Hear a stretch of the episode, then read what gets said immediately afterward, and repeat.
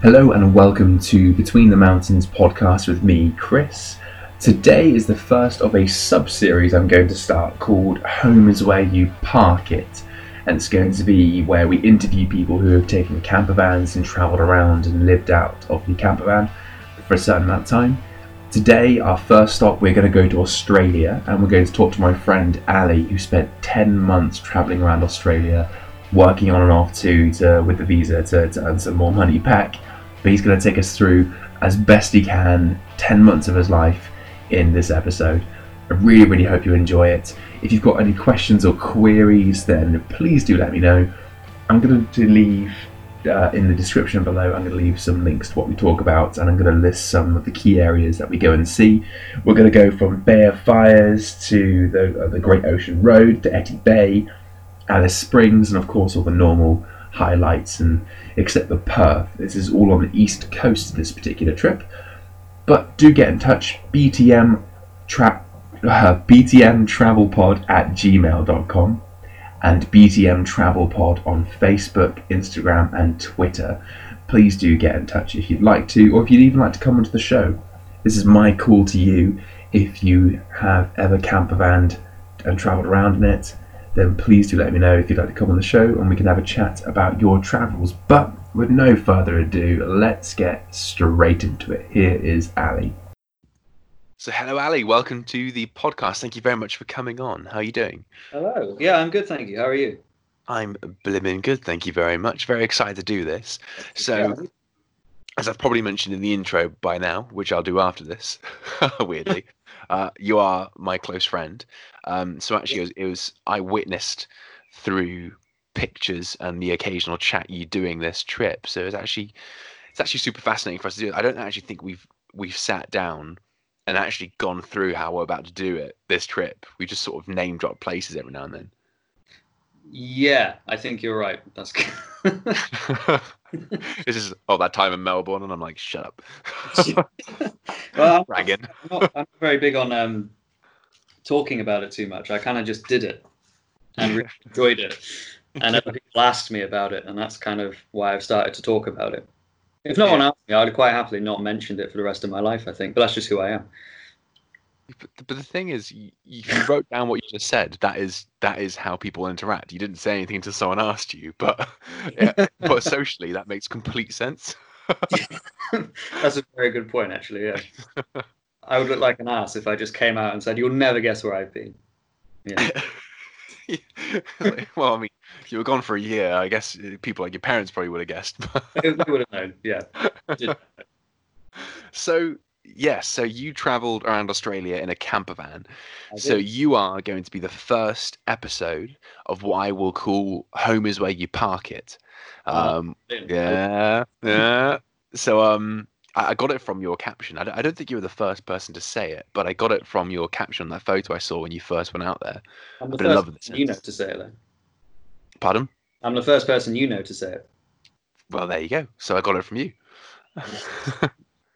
I'll cite you, Harvard referencing. February 25th.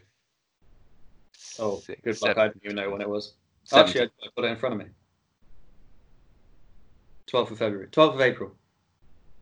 2017, though, right? 2018.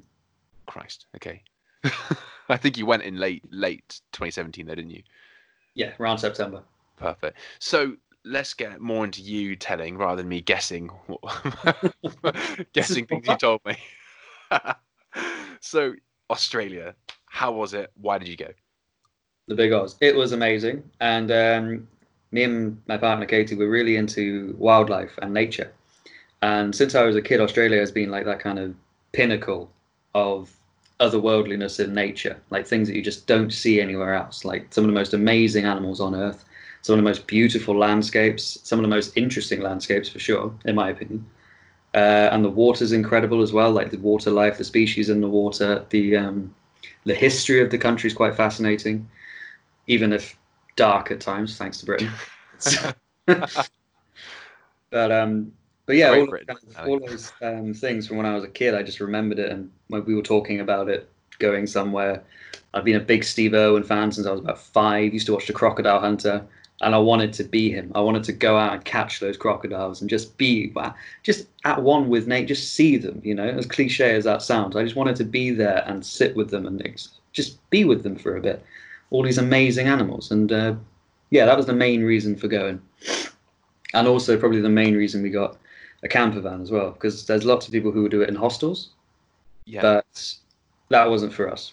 Great for people who do it. And I've met a few people along the way who have. But so before we start getting into how it actually was being in a camper van, before you went, what was it about the camper van sort of lifestyle that appealed to you? It was the complete freedom. So you weren't restricted to a square mileage, as it were. You know, like you weren't restricted to a city or a small town somewhere. You could just get up and go one day. If you were bored of the view, you just drive 10 miles down the road and it's a different view, you know. I'm sure I've heard that before somewhere, but that's exactly what it was like. And so yeah, honestly, it was amazing. That's the main reason for getting a camper van, just so you could just go off anywhere and be in the middle of the desert one night, and if you needed supplies, you just drive to a town, stay there for an hour or so, steal some Wi-Fi, and then drive off to another complete wilderness. Yeah, I've had a taste of it. I haven't quite had a camper van. That's on the to-do list. But I have slept in the back of my car in the Lake District and on the Cornish coast, and it's incredible just to wake up and open the boot and there's your view. Mountains, beautiful oceans, like not the next block of flats. No, exactly. Not some snoring guy next to you from a country you don't even know how to pronounce, you know. Yeah, the dude who came in late, the guy who's been snoring all night, the couple that shagged all night, like that's stereotypical hostel there. But yeah, camper van's much better. I much preferred the camper van. Yeah, it was. So this sort of thing takes a little bit of funding. How long was this idea in the works for? It probably for, I don't know, probably for about just over a year that we decided to get serious about it. I was working in London at the time, and I decided I couldn't save money in London. It is impossible. Whoever's telling you they can do it is lying. So or a banker. Yeah. I didn't have a good job. So I left London, moved back home for a bit, and I started working in Oxford. Good job, good wage, for about a year. Didn't go out too much. I still went out. People do. I went out. So and every weekend. No. So but I managed to save up a fair bit. Katie was also working in Thames Water, so she managed to save up a fair bit as well. Being your other half. Katie's my other half, yes. Yeah. So I just so I just but so yeah, I think we managed to save up roughly 10,000, maybe no, it must be more than £10,000. I can't remember the exact number now, but it was somewhere between £10,000 and £15,000. It was low to mid five figures, basically. Yes, exactly, yeah. Which is perfect. Exactly what you needed for what we did.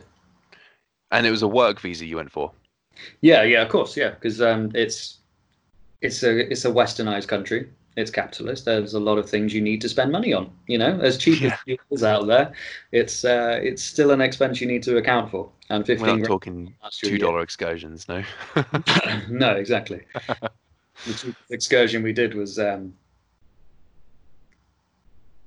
was the cheapest excursion we did? I don't know, actually, come to think of it. Well, if you remember it while we're talking, then mention it. If it comes up, I'll read it. Halfway through an anecdote, just go, oh, you checking out spiders. So I usually wouldn't ask this, but perhaps it would be interesting to anyone who listens. This isn't going to be a fascinating story, but I'm interested to learn how you went about transporting your guitar over to Australia, because otherwise people just get on a plane, bring their suitcase or their backpack, right, and that's sorted. But if anyone does want to bring some sort of instrument or fragile item, you might have some advice on how to go about doing that. Well, what I did was we bought the suitcases and the guitar in a hard case to the airport. Hard case is the important thing if you're going to bring an instrument, because they are just going to chuck it on the plane. There's no so you can put fragile all you want, they're going to chuck it on the plane. Yeah, Hard Case, I'd recommend number one. It's about 140 odd pounds, it was at the time, this is 3 years ago, mind, to do it. And many people have said to me, why don't you just buy a guitar out there? And in hindsight, that's a good idea. My guitar is only worth about 100 quid. So, but it was a sentimental value. And obviously, as a fellow musician yourself, you know, if you want to take your instrument's your instrument. Yeah, exactly. I want to play. So yeah. I don't want to learn a new guitar. Yeah, unless I'm sort of feeling particularly flashy, then I'm looking at the bass guitar I'd bring myself. So yeah, yeah, perfect. Hard Case and about 150 odd quid. Yeah, we had to. Well, when I say we, that was purely me. I had to budget extra for that. Yeah, well, I mean, rightfully so, I'd say. But I'll leave that to you and your other half to discuss. So getting into more detail then, let's start talking through the itinerary. So you were there for 10 months? A little over 10 months, yeah. Perfect. So we will try and fit this into an hour. But we'll see where we naturally end up. So let's go in a bit more detail. Let's get you talking about running through the itinerary, and a fantastic place to start off, and especially with some good information of value, is where you flew to first, where you started the trip, and how you went about getting your camper van. So we started from, I've got the ticket somewhere because I knew I'd forget. Started from Heathrow, I believe. It's good airport. 10 out of 10. It is a good airport. Why is Heathrow such a good airport? There's nothing special about it, but every time I'm there, I'm like, this is Heathrow, you know. It doesn't work, doesn't it? Yeah. So you know what I miss why are you looking for that? What I miss when I go to other countries, and I had this in Helsinki, is when you go to an airport and you're not bombarded with restaurants. Yeah.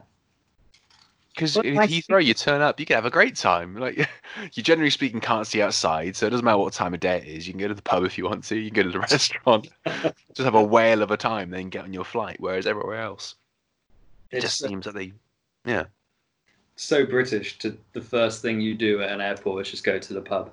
Well, that's the thing. Why do we do that? We lose the cup of tea stereotype, and we just go straight for a pint. Yeah, 2 a.m. or 2 p.m. It doesn't matter, does it? 2 a.m.'s okay. We were there at like 5 though, so no, it was not the one. I'm just still waking up. I don't need a pint. I'm going to fall asleep. So yeah, we left from Heathrow via Abu Dhabi, then Abu Dhabi to Melbourne, and then Melbourne we flew into Sydney. That worked out to be the cheapest way of doing it on the day. Obviously, look for where you want to start, where you want to go. If you're going to buy a camper van though, your best bet is to go to the city.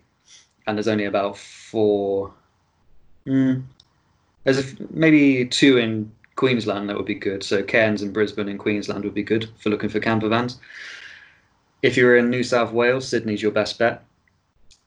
Melbourne, if you're in Victoria, and West Coast, go for Perth. Those would be your best places to start looking for camper vans. So we flew into Sydney, got a nice little hostel. For the only time we stayed in a hostel in Australia, got a nice little hostel for a couple of weeks while we looked, and we used Gumtree to find your vans. Best place to find vans is Gumtree. It's full of ex-backpackers who are looking to just get rid of their camper vans. It's a surprisingly common thing to do in Australia. So many people just get camper vans. And if you get any German guests on who have done it, it's very popular with Germans. Why, I don't know. But Europeans go out there. There's a lot of German people on Gumtree in Australia. There really is. German, Belgium, Dutch. They were the main ones we met. We met about 5 people.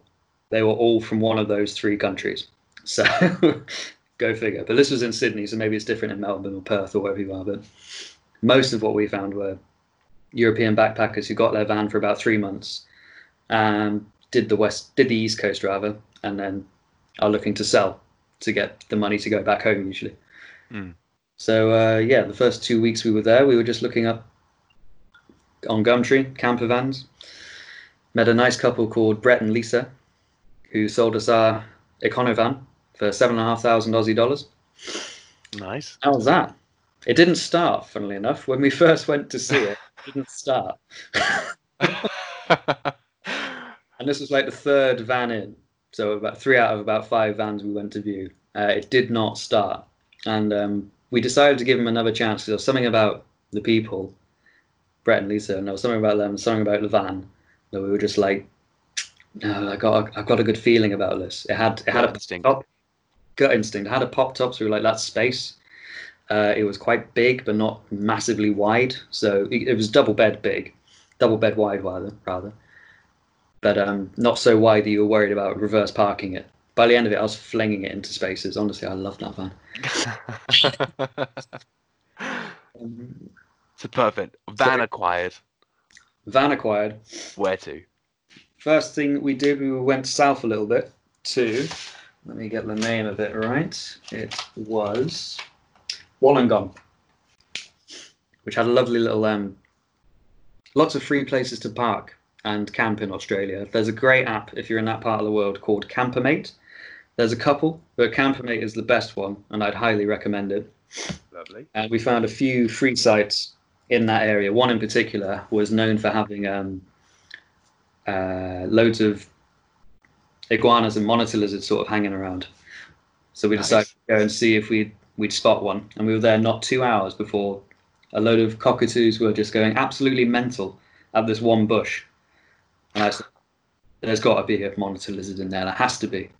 2 minutes later, a monitor lizard walked out. It was brilliant. Nice. Yeah. So while Steve Irwin, he's back. I was in my element already. I had the van for 2 hours. But yeah. So how long did you stay there for? We were only there for a night. And then we moved on a little bit further down the road to a place called Kangaroo Valley, which was, like I said, we were there for the animals mainly. So on Campermate app, you get reviews of people telling you what they saw and what was there, what the facilities are like the loos and the showers, if it has a loo and a shower. Not all places will have a loo and a shower, so be careful. You may be doing as the bears do. But... so yeah, this place called Kangaroo Valley had, it was known for having loads of kangaroos and wombats, and we'd never seen a wombat in real life. You see them on the telly, and they're in Animal Park and things like that, on Longleat and all those shows. I'd seen them on the telly, but they were a band. A good band too. Yeah. So all I can see is the wombats now. Every time I say the word wombat, I'm just going to see the... big hair. The lead singer. Talking about moving to New York. Yeah, just for a day. But anyway, yeah. So we saw loads of wombats, and it was amazing, absolutely brilliant. And during this whole, the first couple of weeks we had the van, we were sort of organising the space, making sure we could fit all our stuff in there, getting rid of stuff we didn't need. My parents told me to bring out some suits and some nice shirts and trousers and stuff, so in case I had a job interview. Turned out I didn't need that at all. When I went for the job interview, I was in jeans and a hoodie. And on a chilly Melbourne day, I met Christian outside a coffee shop, shook his hands, and he went, "You want a job?" I went, "Yeah," and that was it. So I sent my suits and shirts back home as quickly as I could after that. Yeah, fair play. So was that very early on, or was that a jump forward? That was quite a jump forward, actually. Yeah, that was okay. Perfect. All right, okay. I'll save my questions then. I'll save. So after Kangaroo Valley, what do? We slowly made our way down the east coast, really, just sort of taking in sights and sounds and beautiful places called like one that springs to mind is Nowra is the place. Okay. Which is a small little beachy kind of, probably remind you a bit of. Somewhere like an old Margate, where it's very small and quiet, like way back in Victorian times.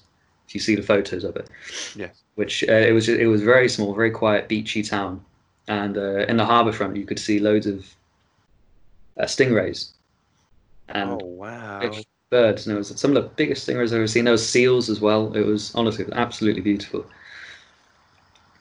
And yeah, so that was slowly made our way down the east coast towards Melbourne. Then when we got to Melbourne, I decided, it was my it was on my bucket list. I was like, I really want to go to Tasmania, because it's supposed to be one of the last kind of wildernesses, slightly untouched, a little bit kind of the mainland Australians call them all two-headed weirdos, because they find untouched country. They're all inbred, all that sort of thing. Imagine Norfolk. That's what they imagine Tasmanians to be like. So yeah, I decided to go to Tasmania. We got the Spirit of Tasmania, which is a massive boat. Put our camper van on it, two of us on it. There's a couple of things you can do on the Spirit if you plan on doing it. You can either go on the, you can either book a room on the boat, or you can book chairs, which is basically just like, it's a lounge in the front of the boat with some nice seats. They give you a very thin blanket. I was going to call it a towel, because that's pretty much what it was. To cover yourself up in a very small pillow. And that's what we did, because it was dirt cheap. The cabins were ridiculously expensive for one night. But the Spirit... There's a question there. How long does it take to get to Tasmania? On the Spirit, it took about 12 hours, maybe a little bit longer. I was going to say, I'm looking at a map, and I've done a ferry from Norway to Denmark, and it looks about that increase of distance to be 12 hours in my very, very mathematical and scientific assessment there. You eyeballed it. Yeah, I use my Mark 1 eyeballs. That looks about 12 hours, yeah. So 12 hours overnight then. And you can do it during the day as well. But yeah, we went overnight. I don't know if it was cheaper. We just thought we liked the idea of waking up in Tasmania as opposed to sort of rocking up in a place we didn't know. But time is money as well, and overnight you're probably not going to be doing anything anyway. So, well, exactly, yeah, we were going to be sleeping anyway. Why not sleep on something that's moving? You know, even if it's the most uncomfortable chair I've ever slept on in my life. Perfect. So Tasmania then. No, Tasmania, yes, Tasmania was insane. It was absolutely beautiful. Trying to remember all the things we did. It was so much. There's places. A great place to go. One of the first places we started was Frasient National Park, which has a place called the Bay of Fires, which essentially is just loads of rocks that look all red and lava burn and stuff, and it's absolutely bizarre but beautiful looking things. It's incredibly windy, or at least it was in November when we were there. It was absolutely mad windy, but still beautiful. Now what else did we do? We went down towards Hobart, which is stunning. Quite a few places we stopped off along the way. Obviously, I'm not going to remember all of them. This was a while ago now. Well, it was 3 years ago, and it was 10 months of your life. So just imagine if I went up to you, and I was like, yeah, do you remember the year we met? Could you talk me through your month? Can you talk me through that whole year? Maybe. Yeah. Obviously, this is more eventful, and it's more flashlight memory, but it's yeah. I'm also consulting a small map next to me, trying to remember each and every little bit that we did. It's not going well. Well, the highlights are fine. Honestly, this is probably a good point to mention. If you've got any questions, then btmtravelpod@gmail.com, or you can find the podcast on Facebook, Instagram, and Twitter at btmtravelpod. So I've kept it all fairly consistent for situations like these. Forgetful guests, yes. So Tasmania then, would you, having spoken to you sort of outside this podcast, was Tasmania one of your highlights? Absolutely, 100%, yeah. If not the highlight. So I think the whole thing would have to count as the highlight. Because I genuinely couldn't pick one. You know, it's like choosing your favourite kid. You can't, you know. Well, you'll enjoy later when I ask you a question. I'm going to have to cut out 10 minutes of thinking time. So Tasmania, is there anything else we need to know about Tasmania at all before we move on to the next location? In terms of how to get there? No, that was kind of it. You can fly to Tasmania, which is only about 40 minutes. That's what I did when later on in the time when... I was out there for work. They flew us out, and it was only 40 minutes. So Stayed in Hobart that time as well. It was absolutely beautiful. I loved Hobart. Such a nice, it's very, very chilled and cold. Essentially, Tasmania is on like the same sort of line that we are in terms of the globe. So latitude, latitude, thank you. So well, I suppose really when you described it as being chilled, you could have just stopped talking there. I should have, in every sense of the word, it is chilled. But on an audio, Spotify and iTunes, they wouldn't have got the eye contact of puns that we would have made with each other. So after Bay of Fires, then? After Bay of Fires, we headed down towards Hobart, spent a couple of nights there. There's a beautiful market called the Salamanca Market, which happens in the main sort of bit, the main town centre. Yeah. Like the high street is what I was looking for, which is absolutely brilliant. Loads of people coming in from around the country who have made all sorts of weird and wonderful things. Some people selling, you know, the guitar that C6 Steve has, the 3-string guitar thing. It's made out like a cigar box. Yes. I think it's just one string, actually. Just a cigar box and one string. There were some people selling those. And I was like, I want that. Katie had to literally drag me away from the store. It was about $200 to $400 or something. And we definitely couldn't afford that at the time. Yeah, that is expensive. It was expensive, yeah. So they're selling the excitement there, aren't they? Not the materials. Oh, yeah. No, it's literally, it's the novelty of having it. Yeah. Why it's 400 quid. Yeah. But no, so Hobart was lovely. Then we moved up towards, there's a national, basically the whole of the west part of the island is a national park. So it's literally half the place is a national park. It's insane. So we went up towards that and had a little walk around there and some boardwalks. Went to a place called Cradle Mountain, which is absolutely stunning. And I think when we were there, it was one of the last days that Cradle Mountain had snow on it. It usually doesn't, most of the year it doesn't have snow on it. It's just like 1 week where it has snow. And we were there when it had snow. It was amazing. Oh, wow. Yeah, it was very, very lucky, very fortuitously timed. But going back to the animal thing, Cradle Mountain is renowned for having wallabies and furry-nosed wombats, which are the cutest of all wombats. If anyone's the cutest is the furry-nosed wombat, and like I said, it's all on boardwalks, and you walk around this magnificent, huge place, Cradle Mountain, in the middle of this whole west side of an island national park. And these little guys just sort of crawl out from under the boardwalks, and you sort of sit and stare at them, just being them little wombatty little selves, you know. It's adorable. They're just doing what they do, being wombats. They have no idea. Less people go, oh my god, and taking photos, you know. No, we saw some baby ones as well that were with them. They're probably just thinking, oh god, they're back. Looking around at the bigger ones, going, who are these guys? I wish I'd done their flash photography. Yeah, you are told not to use flash. Yeah, of course, but then you still get people... Oh, yeah, so what's annoying is you get people who forget how to turn it off, or so they say, but they carry on photographing anyway. Like, you know, casting it into your Mark 1 eyeballs. If you don't know how to turn off your flash, just get your phone out or something, aren't they? Never mind. Yeah. That's a different podcast. That is a technically different podcast, yeah. And I tell you what, there's something different about going on a hike and walking through national parks or mountains on boardwalks. Mm-hmm. Something, I don't know what it is. I don't know. Maybe it's just brainstorming it. Maybe it's the part of my brain that likes to be organised and neat. That you have a set boardwalk, just a path through, rather than a trail, which is obviously a bit muddy in parts. But I don't know. That's also a different podcast.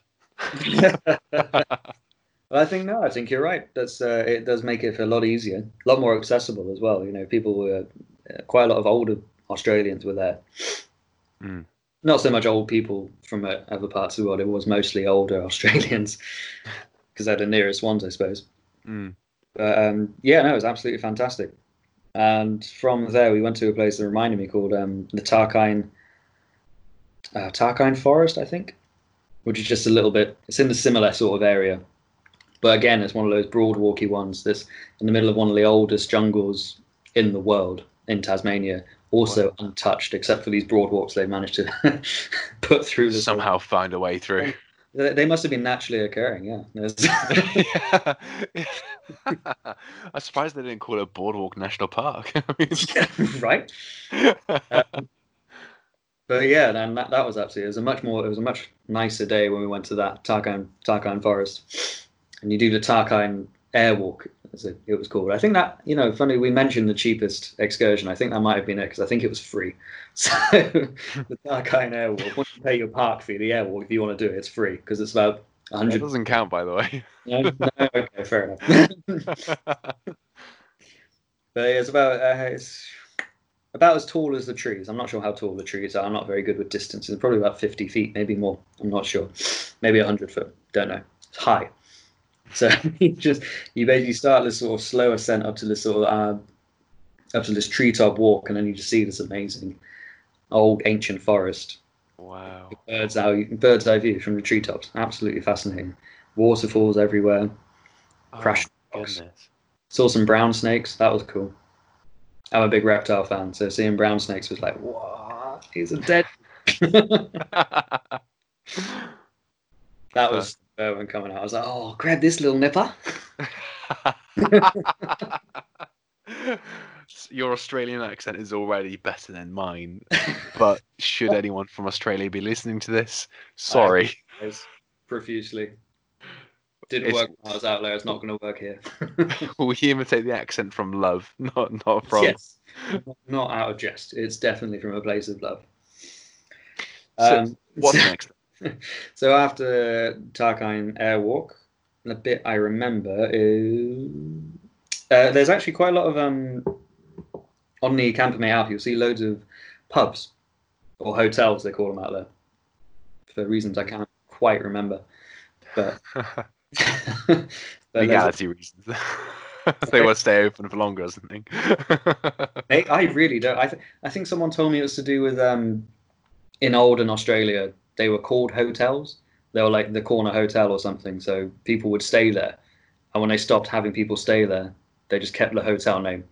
I don't know how true that is because that sounds a little bit ludicrous to me. But if that is much more feasible than my very bad pun, so. Fair enough. But so yeah, the next bit I remember from that is there are places that will let you. These pubs will let you stay in their back. Some of them will even have hookups, electrical hookups, so you can, if you've got electricity hookup to your camper van, you can hook up your camper van. Pretty cool. Yeah. We use that a lot because it saves the inboard battery. Mm. So yeah, the next we stayed there. There was a quiz night happening that night, which was a lot of fun. Stayed and had a few schooners. It was brilliant. Woke up the next morning. I wasn't allowed to drive for obvious reasons.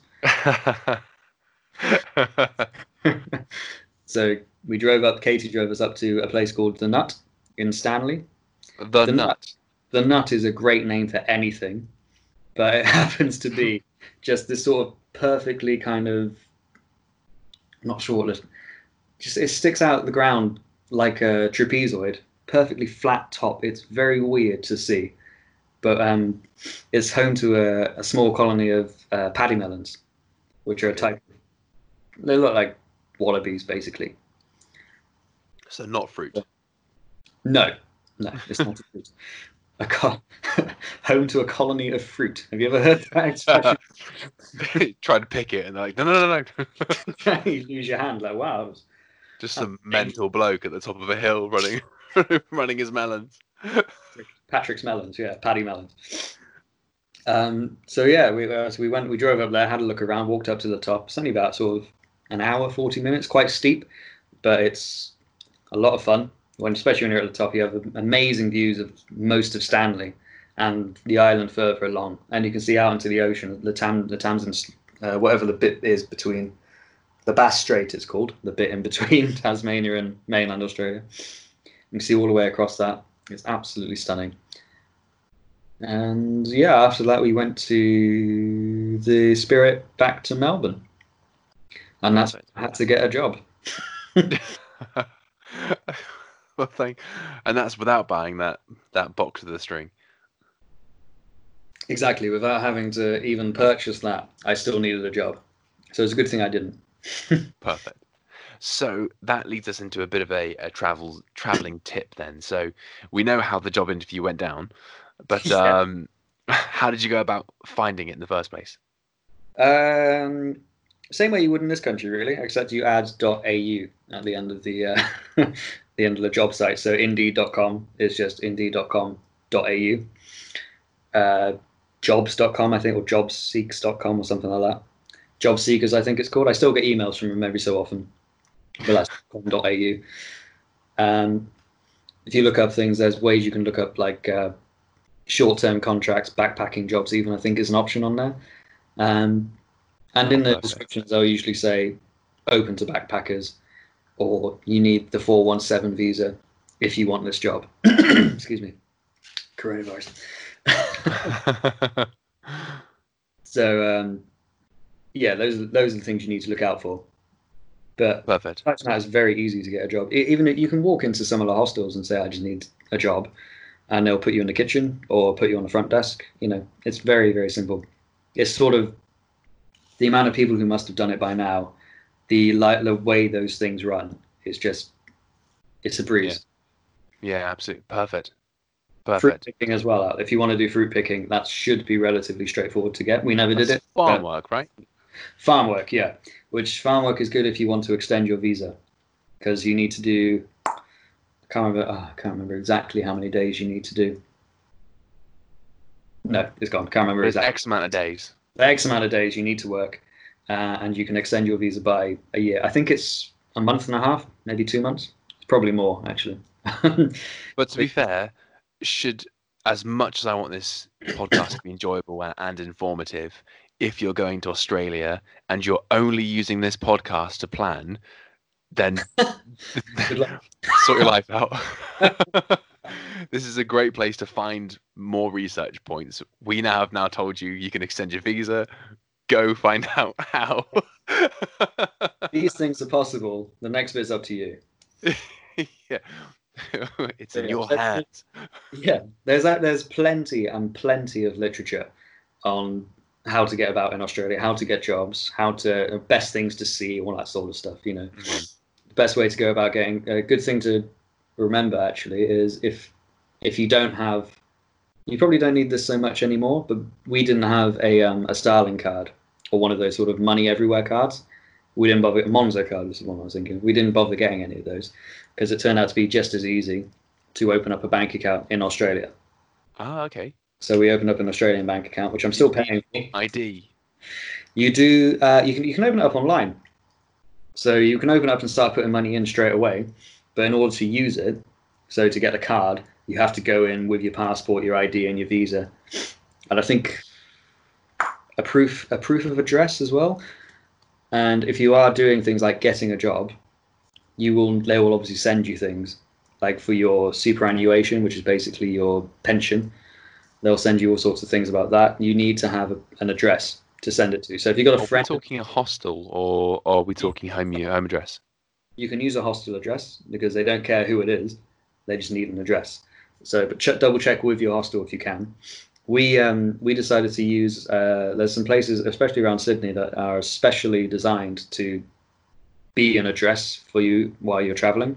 Okay. They'll take all your mail and I think we paid $10 for the year and they took our mail for a year. And perfect. It was definitely worth it. Because anything that comes through for you, they'll send you an email saying you got this in the mail. Usually it's just stuff about your superannuation if you have a job, and they'll scan it to you if you want to read it. Simple as that. And when we're talking proof of address, is that UK? Is that to prove you're a person with a visa, or is that are you just going to get sort of a newsletter sent to you at the hostel? It has to be an Australian address, so to prove that you are staying in Australia. Also, would that be the address you paid for your mail to go to, and then the bank account statement from the bank account you opened up then? Yes, I think with the bank account we added the address later. That was an option. So if you open up physically, you have to be there. Then you can add your address. So we did that bit later, and but it's relatively simple to do. You just dropped a lot of gems of information there. Well, thank you. It's only this is useful to you. If you've got friends in Australia, just use their address, you know? Mm. I do next time. I would just say, look, can I have everything sent to you? I hope that's okay. Perfect. So you got a job. There's not really much to talk about there other than you earned money. Yeah, basically. Once you felt replenished enough, where did you go to? Well, the job had me in Canberra for about a month, about two, just over 2 months. I was working in Canberra, which is also a nice place if you want to go. We didn't go back because 2 months anywhere is long enough, especially Canberra. It's nice, but it's not great. Spend a week there maybe. The surrounding areas are nice. So Kosciuszko is beautiful, which is a big national park around there. It's not far from Sydney, maybe 6 hours drive. I say not far. There's something you get used to when you're in Australia. It's not far. It's about 6 hours. Mm. So, actually, as a perspective thing, I feel much better about journeys. So right now I drive half an hour to go to the gym when it's open. Right now at the time of recording, we're in quarantine for coronavirus. But when I start to think, oh, it's half an hour, what the hell? I remind myself, obviously, it's a good gym, but I also remind myself of the US, where that's actually normal for them. You know, some people will drive 45 minutes or an hour to go to the gym, and they're like, "Brilliant, I've got time to go to the gym," and I'm there complaining about half an hour. So, so yeah, that you're right. That is a thing. That is, yeah. The perspective does, yeah, it does creep up on you. That would be 6 hours. Yes, you do. You do just become okay with it after a while. Mm. But Australia is so big. You can't not be okay with it, frankly. So yeah, after Canberra, after work, we drove down and did the Great Ocean Road, which is all the way from Torquay in Victoria up towards Adelaide. I can't remember exactly where it ends, but it is an absolutely beautiful stretch of road. It is a cliche, everybody does it out there, but it is worth it. It is absolutely stunning. You'll see the 12 Apostles, which are brilliant.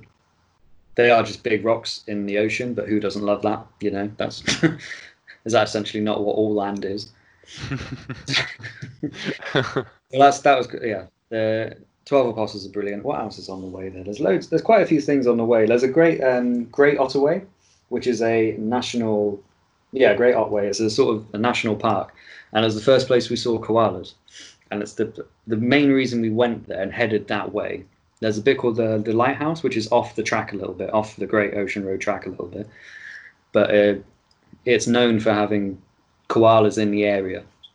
So we stopped up just to see if we could see one. Spent 2 nights there because there were koalas there. It was amazing. They're just climbing up in trees. I've got a photo of one on my phone. Just so it's just sat in a tree staring at me like, what are you doing? But I was fascinated by this koala. Yeah. He's acting a bit like that Steve bloke down there. Thought a stingray got him. Apparently not. No. But yeah, so and that goes all the way up towards South Australia into Adelaide. Adelaide's quite nice. There's we didn't spend a lot of time in South Australia. The first time around anyway. We were just basically going through it to get to Port Lincoln, which is where they filmed Jaws, famously. I did not know this until the captain on the boat we were on said, this is famously where they filmed Jaws. So, factored. But yeah, when we went mainly, the main reason for us getting to Port Lincoln was we were going to do shark cage diving, which was phenomenally cool. Genuinely probably the coolest thing I've ever done. Wow. So yeah. Let's slow it down then. So, do you remember the company you used? Yeah, it was called Calypso Star Charters Shark Cage Diving, and I have the picture. Yeah, obviously, they're not going to see it on your podcast, but just for your benefit, that's what it was. Lovely. That's a shark. I will link it down below in the description. Yeah, I think they're still going. Captain Dan was the guy we had on the day. I think he's the main skipper anyway. He was incredibly knowledgeable. But the thing to make sure, especially with anything wildlife related, do your research to see if they how they treat the animals, because quite a lot of places will just try and bait the sharks. So they'll just chuck loads of blood in, get the shark's attention, and then chuck you in the water, in a cage, obviously. Is it like going around? Yeah, just cage optional.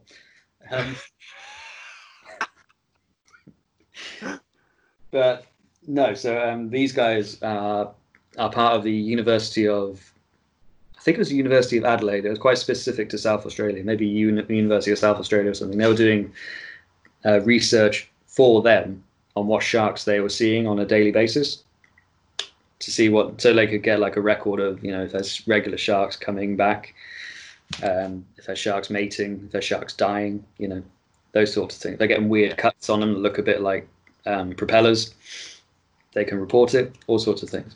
So yeah, make sure you go with ones that are reputable. And I'd say that if you're doing any sort of animal excursion, go with ones that are doing it properly. Don't just go with the cheapest one, because most of, especially we did go to Thailand, but the elephant stuff they do in Thailand, I would never do it, just because I know even if one of them is doing it properly, most of them aren't, and you can't be sure. Yeah, different country out there, isn't it? Is different, literally a different world. Yeah, in so many ways, actually. Yeah. What was meant to be a nice comment just became something very not worthwhile saying, Chris. Oh, no matter. So perfect. Do you remember how much it cost as well? I think it was about $200 per person, and if you didn't see a shark, they gave you a free pass to come back. Oh wow! So it was a good deal. It was really good, yeah. And they don't get that on Northern Lights. Say again, sorry? You don't get that on Northern Lights at all. They make you pay per excursion. Is it cheaper than $200 though? Well, I went to Iceland, so only marginally. It still comes out of the mortgage. Why'd you remortgage your house? I just want to see the Northern Lights. Didn't see him still. Got to do it again next week. No. So very worthwhile getting in a cage and swimming near some sharks. Oh, absolutely worthwhile. You don't have to worry about sort of being too far underwater, because they give you weight belts, which will help you sink down to the bottom of the cage. Mm-hmm. If you don't like fish in your face, then don't do it, because they are there's fish everywhere. Because like I said, the way they get the sharks is these guys do it reputably because they're doing it for research, but they will put stuff in the water to try and get sharks' attention. Mm. And obviously putting stuff in the water gets everything in the water's attention. So you would get little fish sort of swimming past your face trying to go for the blood and stuff. But if you see a shark, it is probably the most amazing experience you will have. Which types of shark did you see, if there were multiple ones, or if you can name them? I want to say great white, but I'm not too knowledgeable, and I don't know if I'm being silly suggesting that. No, that's 100% what it's for. You go and see great white sharks, and we did. It was absolutely stunning. It was apparently it wasn't the biggest shark they've seen, but it was over 3 meters long, and I was like, that's big enough, frankly. That ticks the box. that's fine by me. I've seen one yet. I'd love to do it again, actually. I'd love to see a couple. There's periods in the year, like with any animal excursion, there's periods in the year where you're more likely to see them, periods where you're less likely to see them. When you're more likely to see them, it'll probably cost you a bit more because the demand is there. So if you want to take the risk like we did, we went to a time where it's less likely to see them. Might be a bit cheaper. And we did see one. But apparently the day before they didn't see any. So we just got very lucky. A lot of Australia was us getting very lucky with wildlife, sincerely. But yeah, absolutely beautiful. We'll do it again in a heartbeat. And a quick question as well, just really from me. I'm sorry if it's obvious, but how clear is the water? Because obviously you see in documentaries shark cages going in, and it's kind of murky. Maybe you're talking 10 meters visibility or so, but this is Australia. How clear are we talking? 10 meters visibility isn't bad visibility, but it's probably about that. Perfect. Very clear. You can see it come. Well, if you see it coming, you're safe, basically. I think that's the way they described it. If you're looking at the shark, you're safe. because they're apex predators, so they'll come from underneath you, so you won't see it coming. Is the plan. It's the shark's plan anyway. Yeah. So. I approach it from the side. It's like, oh, damn it, I've done it again. Every time. Yeah, they're clever things, aren't they? They are, yeah. So we saw a great white out there, and it was absolutely stunning. Beautiful shark. A couple of marlin sharks as well, but they weren't as impressive. They were like probably about 1.5 meters. Is that like the supporting act coming on after the main act? Yeah, pretty much. Yeah. They still try it. It's not much, but it's honest work. The second the big white came, they were like gone. You couldn't see them for money. They were genuinely disappeared. Jeez. But yeah, the tuna fish were still around, but the other sharks were like, no, not hanging around. I know what this guy is. So what's next then? So after that, we made a drive back towards Melbourne, because Katie's parents were joining us on this leg. Okay. They were coming out for a few weeks, maybe a month, and joining us up towards, all the way up the East Coast to so they could see Australia. And there was parts of it we were seeing for the first time as well. Once we got past Sydney, it was all new to us. We tried to take them to places that we liked. We looked at places that we thought they would love and enjoy. Didn't make it to all of them, but we did make it to a lot of very, very cool places. And the East Coast is definitely worth just getting in a van and driving up it 100%, no matter where you start. So if you start in Cairns and drive all the way down to Melbourne, there are rental companies that will let you do that. Mm. Names do not come to my mind, but a quick Google search will be your friend. Exactly. I think there's some like Star Camper vans and things like that. I can't remember. I'm not going to bother trying to guess. Google it. They'll quite happily let you start from one place, drive all the way down. You'll have to time yourself. Try and make sure you do it all in whatever, 1.5 months or whatever you've given yourself, 2 months, whatever it is, whatever worked out cheaper for you. But it is 100% worth. There's a reason people always go and do it, and it's because it's amazing. You see, the beaches are beautiful. The Australians are very, very friendly. There's a place we didn't manage to go to. It's just come to my mind. We didn't manage to get there, but we were told about it by Brett and Lisa, who we bought the van off. They bought it up in Queensland originally, from a little town that was just outside this place called Nimbin. And Nimbin is famously the Amsterdam of Australia. Lovely. By Amsterdam of Australia, are we talking about that one particular thing that Amsterdam is famous for? That very particular thing that Amsterdam is famous for, and now 7 states in the US are famous for, it is illegally done in this small little town called Nimbin. They even have a festival on the 20th of April every year, I believe. Lovely. So, yeah. That's really cultural. I like that. Yeah. So that was the next leg of our journey. We moved all did the Grand Prix down in Melbourne. That was fun. Wow. That was really cool. Flashy. It was, yeah. We only paid for the Friday pass, I think, because it's like over $100 a day, and I'm not that interested in cars going around a track that I can only pay for 10 seconds, if that. So not $300. So we only got a day pass. It was quite cool. It was a lot of fun. They've got like tents up and all sorts. If you ever go to driving things, you know what it's like. It's nice to see, isn't it? Yeah, exactly. Yeah, it's a little bit over the top, but that's exactly what the sport is. So, yeah, and then we actually went to a place called Phillip Island, which is in Melbourne. Okay. Not in the CBD, not in the main part of Melbourne. You have to drive about 3 hours down, but they still call it in Melbourne because that's just very Australian. Perspective is whack. Where we went to see, it's funny enough, Phillip Island is also known for bike racing.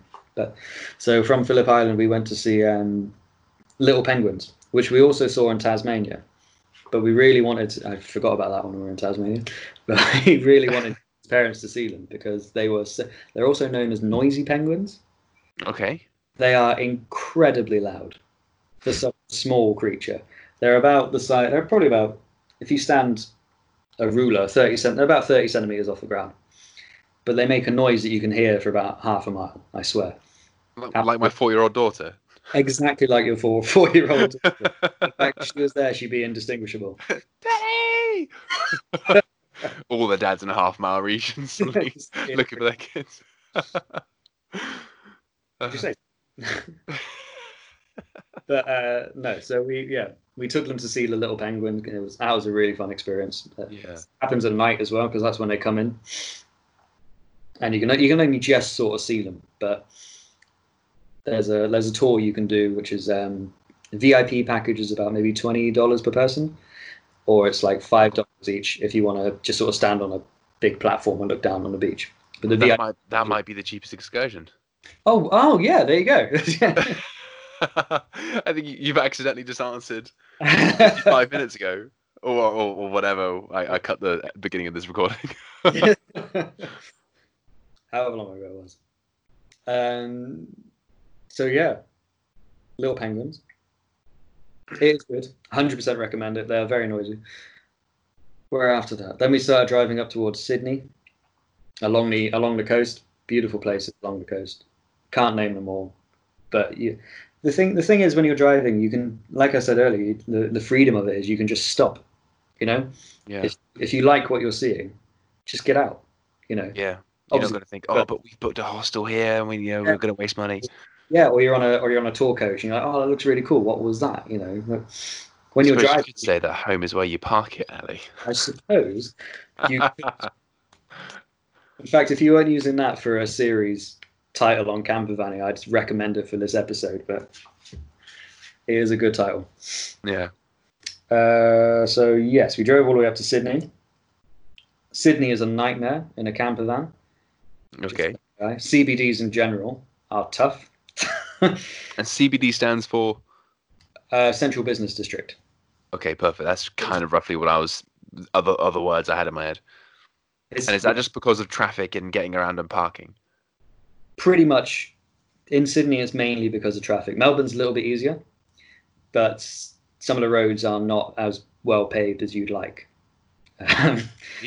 in an old camper van. Second, sorry. That's a geez, because Because obviously it's absolutely not geographically there, but they do consider it a part of the Western Hemisphere, don't they? New Zealand and Australia, economically anyway. And so you'd think it'd be paved a bit better. But then again, you probably think the same thing of the UK, and we're not good on our roads. So, all right. So I instantly take it back. Fair play, Australia. Well done. One all. Take a step back. Forget that. But yeah, with Sydney, one of the main problems is just the sheer volume of people. Yeah. It's the most populous city. And the massive hills, which in my 28-year-old van, was a nightmare.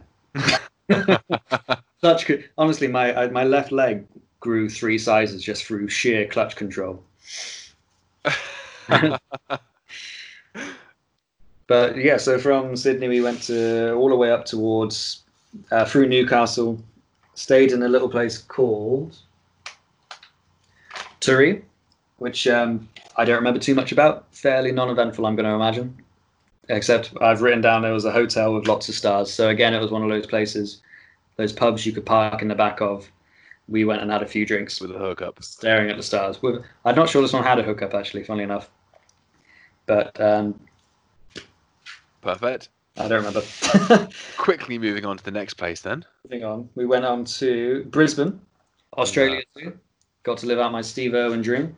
Yes. Absolutely insanely brilliant. Went to see the crocodile show. That was excellent.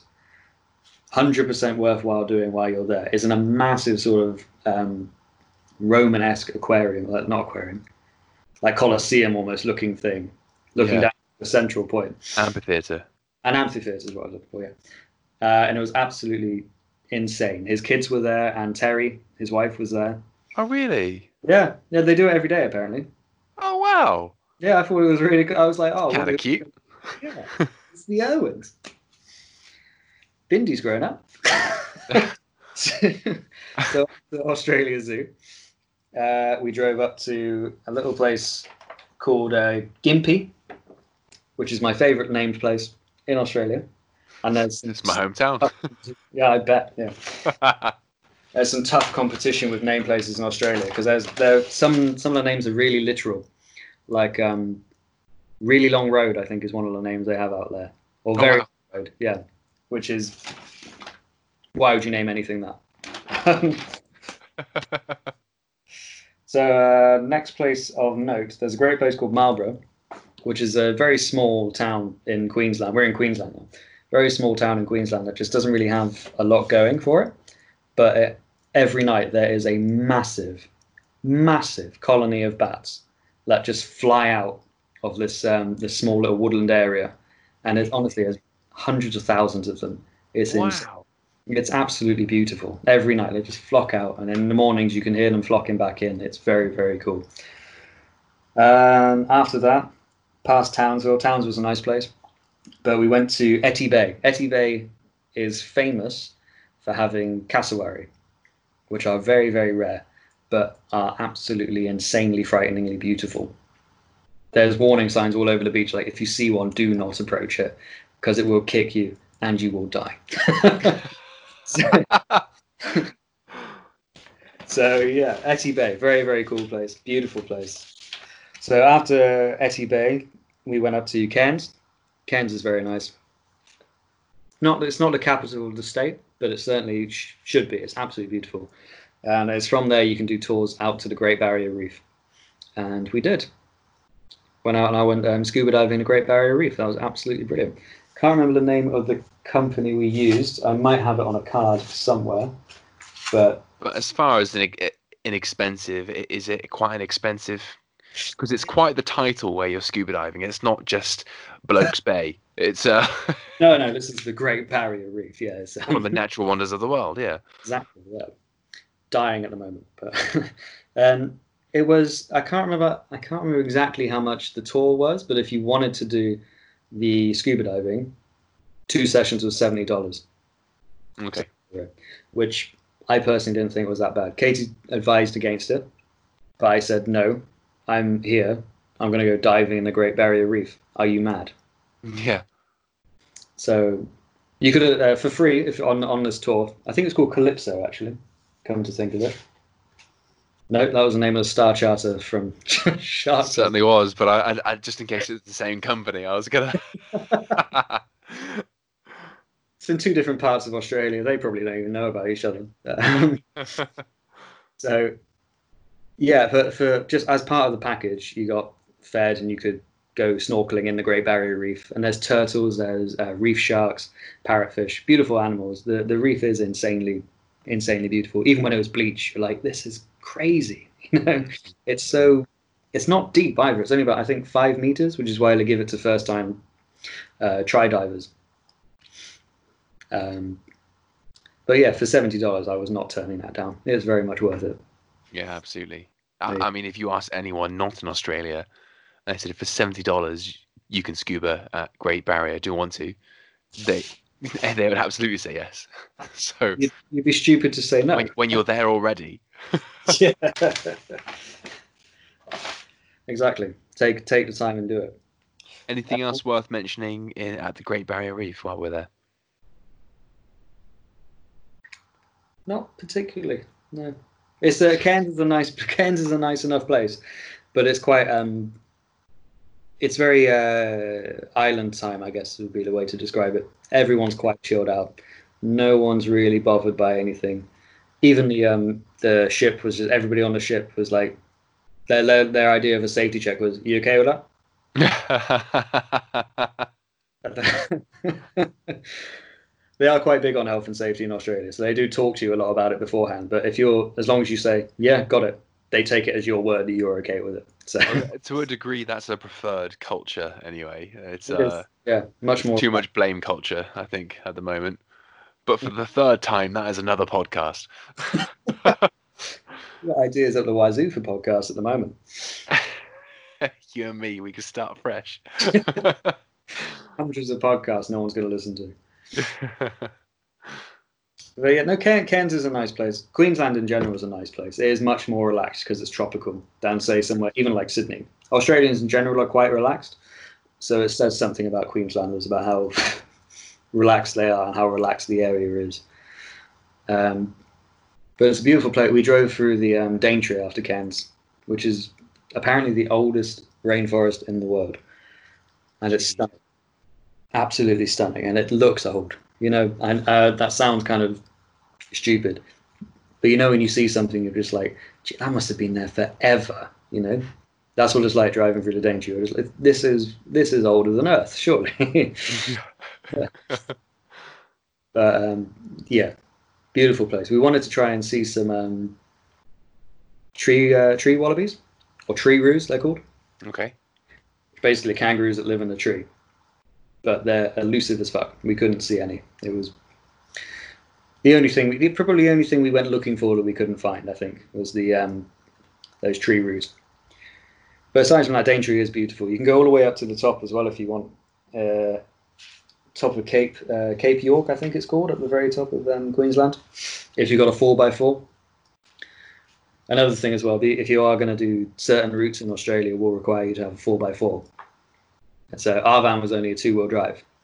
So there were some routes we couldn't go on. But a lot of that was obscure desert roads in the middle of the Northern Territory and some places in far west Queensland, which I wasn't too bothered about personally, but I can see how if you wanted to do it, a 4x4 would be more beneficial.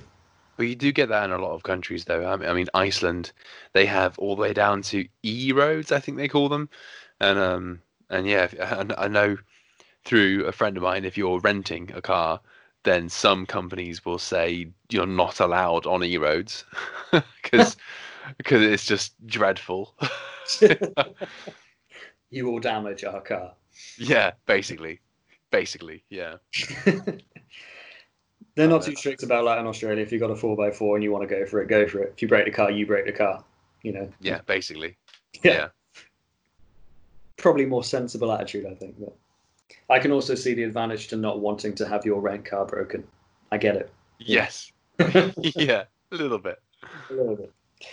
So, driving through Queensland, a lot of beautiful places. Again, just places that come to mind is a place called Mount Isa, which is, it just happened to be where we stopped to pick up some food.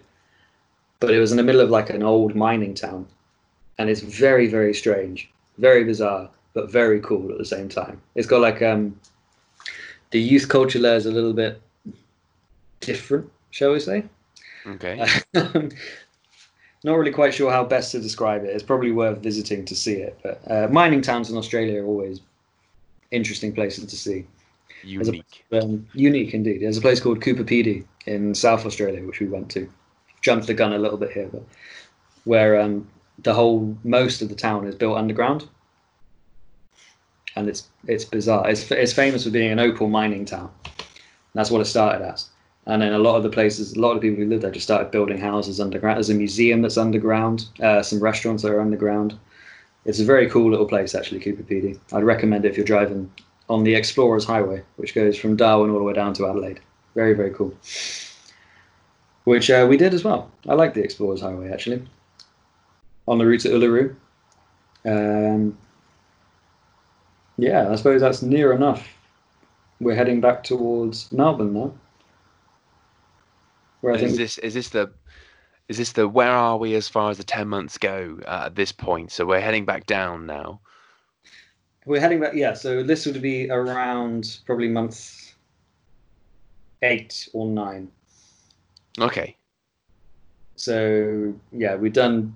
So we've taken our time going through the area, which is by design, right, for you. Of course, yeah. You should take your time. Yeah. The whole point of it is to be there to enjoy yourself, you know. Yeah. You can't take a year off more than once, you know. Unfortunately. Unless you can work out how to live on and work on the road, which would be brilliant. I'd love to do that. Yeah, I never know what's legitimate and what isn't when you see these people going, take my masterclass course and you can work abroad. Yeah, exactly. Yeah, just from your laptop, from Peru. From wherever you are. It's like, well, really? What am I doing? Am I scamming people? How am I doing this? You know? Yeah, because it's like, I get that you're doing it, but yeah, why? Is this how you're making money, by getting me to give you money? Because, you know. Yeah, that's quite a commitment, isn't it? That's a jump.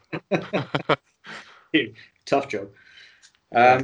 So yeah, I guess around this point we were sort of Katie had to go back home for a bit. This is around 7 months in, Katie had to go home for a bit for unplanned event reasons, and a very unplanned event. It was very unfortunate, but everyone turned out okay in the end, which is good. But before that, we were driving, like I said, the Explorers Highway, Darwin, all the way down to Adelaide. Some brilliant places along. Uluru is very cool. Nearly forgot about Uluru, and Katachuta, which is the Olgas. I think that you can get a day pass for about $25 to Uluru. It's very, very nice. Absolutely. I had like a bit of this spiritual awakening there. You're just walking around this massive crater. You can see why the Aboriginal people really see this as a sacred site, and why I was 100% on board when they banned people from climbing it. Yeah. A, it's dangerous. Don't fucking do it. B, it is someone's sacred site. So why would you do it? You know, a lot of the arguments were you wouldn't see people climbing on churches, which I instantly, yeah. I probably would, but... Yeah, I mean, kind of feeling a bit awkward over here. Friday night, 3 beers in, I always do that. Yeah, I'm straight on the bell tower. Just They call me, hunchback, they do. Hunchback of Swindon Town. Yeah.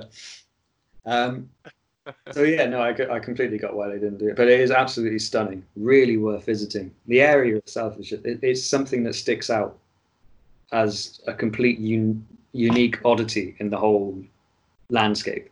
There's nothing quite like it, and there's a lot of parts of it that are dedicated to telling the story of the Aboriginal people of the area as well. Lots of places like that in Australia, but the particular one I remember is in Uluru. Alice Springs does it as well, which is a town 400k from there, which is another beautiful place to stay. We stayed there for about a week and a half. Really, really nice. Alice Springs is cool. So yeah, after that we headed back down towards Melbourne.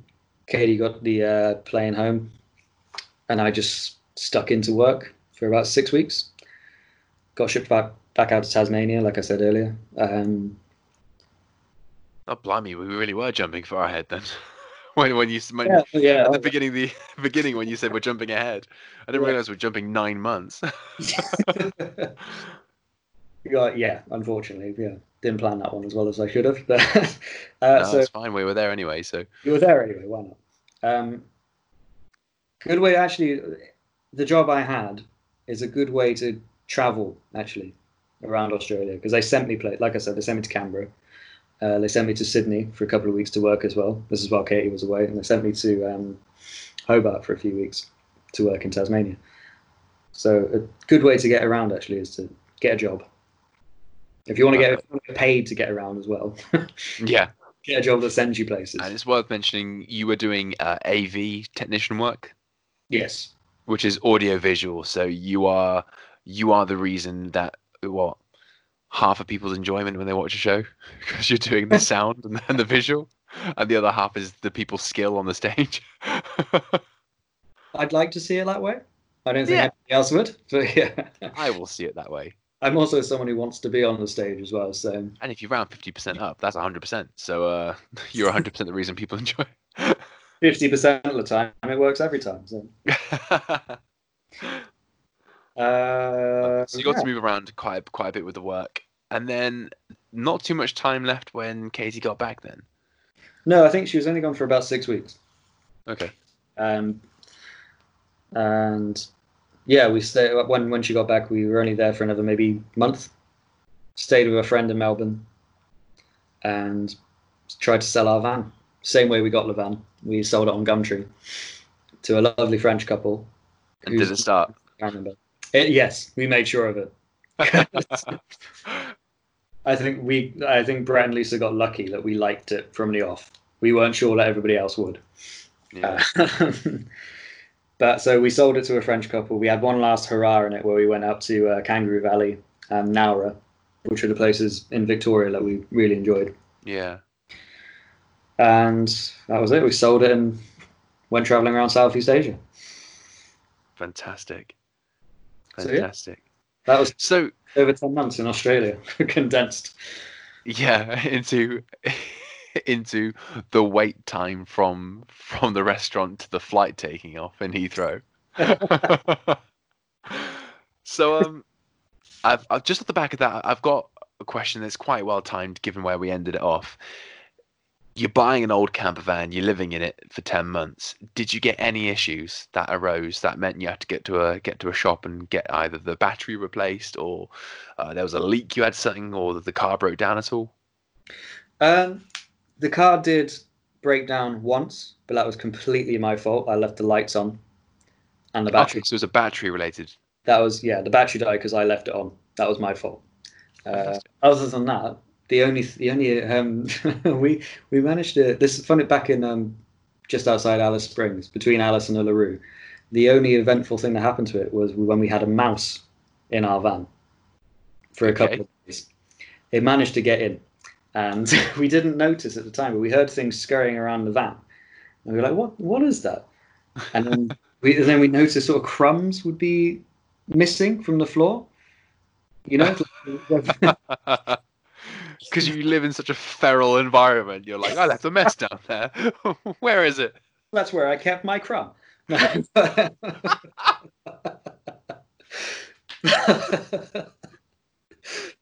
then we noticed that there would be like sort of bits that we'd intended to clean up would be slightly more clean the next morning than they were when we looked at it last, you know. So, and obviously there was things scurrying around the van, so we thought something's in the van. And the first night we actually pedaled out the van because we thought it was a snake.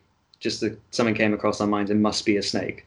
Jumped out of the van, stripped it of everything, took the bedding out. I lifted up the bench to see if there was a snake under it very carefully. I was particularly brave, I thought. Opening up cupboards, trying to find whatever this was. We couldn't find a snake, but we still heard the scuttling.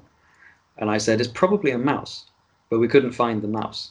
We left a trap out for it, and it took the trap, but we didn't trap it. So it took the bait rather, but we didn't trap it. So that was good for us. But yeah, because you don't really want to do that, do you? No, we wanted to catch it. That was the main. We wanted it out of the van. Humanely, obviously, we set up human traps. We saw its little face once. Actually, it taunted us just as we were trying to trap it. Because we decided we held a little box. You know, like in cartoons, you see a box with a stick and a string. Yeah, yeah. That's what we did. It's a little like lock and lock box with a little string holding it up, a stick and a string holding it up, and its little face sort of peering around the corner. We saw it, and we were like, we were mid conversation at this point, and suddenly this mouse peered out, and we just shut up, like froze dead, just staring at this thing, and it sort of snuck around a little bit. And then as quick as a flash, I didn't even have time to think to pull the string. It grabbed this biscuit that we were using as bait and bolted it. And I pulled the string and the thing came down. I was like, oh, did I get it? Ah, oh, little bastard. I was going to say, cheeky boy. He was very quick. I was impressed with that. I think he deserved a place on the camper van, to be honest. She should give him a tiny little hat and a guitar. We nearly got to that point because there was a couple of days that he was in the van, at least 2 nights. I paid him a wage. yeah. Well, he got enough biscuits off us, I'm telling you. Yeah. But we did manage to trap him in the end in Katie's bag. It was a clever idea. The biscuits were in the bottom of the bag. He went into the bottom of the bag, and we zipped up the bag. He couldn't get out. Perfect. And we drove into a nice little sort of quiet spot with some bushes, where round the area we thought we might have picked him up, and just let him go again. Oh, bless him. So yeah, that was the only eventful thing that happened with the van. His worried family now resting that he's come back home. Where did you go? I don't know. Very nice people though, kept feeding me. They kept feeding me. Really bad at mousetrap. So delving a little bit deeper before we just get to some generic round-off questions. I know you personally, and I know how much you love that country and how much you want to go back there. And I've always had a bit of a fascination as far as sort of identity goes. You went as, you know, you're half Irish, but you went definitely as a British person in Australia. You fell in love with the country and you were there for 10 months. Did you feel any part of you culturally change at all to... Did you start to identify yourself as, you know, unofficially Australian, or what, did you still feel like a tourist there, or what were your thoughts behind that? when you were working in the sort of job I was working in, you become indoctrinated very quickly. You're surrounded by, I was on construction sites, which are almost entirely Australian. And you are just surrounded by people with varying thickness of Australian accents and dialects, saying a weird and beautiful array of Australian things. Like, I drop my T's a lot now, just purely because of being out there, I think. Didn't realise until someone told me when I got back. Like, it's not called a city, you know? Yeah. It's all right. But I don't think I would consider myself as someone who became Australian outlaw, but I definitely kind of associated with it more, you know. So I'm not saying I'm not British anymore. I just dropped my tea again. Not saying I'm British anymore, but and definitely while I was in Australia, when I was with those people, while I was using their lingo intermittently with my own, I did feel it. Yeah. You were immersed. Yeah. You can't help it. They're very welcoming, friendly people. They'll talk to you like they know you for years. In almost every campsite we've stopped at, they call them grey nomads, which are Australians who are retirement age, who just sort of travel the road for months at a time and then go back home for a bit. Probably usually during the winter. When it's cold, they stay home, and when it's nice, they're all out on the bloody roads. But they all come up to you and talk to you like you're like kids, you know? Oh, wow. Yeah, especially people like us who were English. And we had English as a first language. They had English as a first language. It's very easy to communicate. Yeah. They treat you like you're their own. It's very, very nice. It's a beautiful place. So getting to Australia, yeah. What was one particular thing that surprised you? I didn't anticipate how long 20 hours was. Okay. Because as much as it's easy to sort of, you know, you can tell yourself, we both went to uni. If you got an assignment due in, you'll stay up for 24 hours and you'll do it. Damn right. But lastminute.com. But when you're flying, it is genuinely boring. As much as they try and spice it up with like a film on the plane, or, you know, some airlines, Emirates in particular, is it Emirates? I can't remember. Some of them will have like little iPads you can play on and play games and, you know, track where the plane is in the sky, which is brilliant for about an hour. Research was done. That was actually the most commonly viewed screen. I think it was on Virgin planes, maybe. But they said, "What do people watch most of the time?" And it was the plane. Playlist. Yeah. Are we any closer? And I'm one of them. Yeah. No, me too. I'm just like, where is it now? Oh, it's still. It's moved an inch. I can nearly see it. I can nearly see Iran. Yeah. I suppose the good thing about the Australian bit is, the first leg of it is mostly over land, so you can sort of see where it's going. Like, oh, that's straight. Oh, that's a little bit further. Like, we're nearly in India now. The last bit, which is torturous, is like Abu Dhabi to Melbourne, where it's mostly ocean, and you're like, I don't know how far we've come. I don't know where that is anymore. Because I guess you'd go to the Indian Peninsula, and then because ideally you want to follow along land, right? But most of that is ocean still. A lot of it. The Indian Ocean is bigger than you think. So you probably just went the ocean route. Yeah. Oh, God. Yeah. Oh, Christ. Yeah. It's just blue, that screen. Sorry for people listening who aren't in my room. I'm just looking at the map at the moment, which is why I was oddly in quiet thought. And for people listening who are in your room. Why? Join in. Anyway, yeah, I guess that was probably the worst part of the flying. So we could maybe find a useful tip in this one too.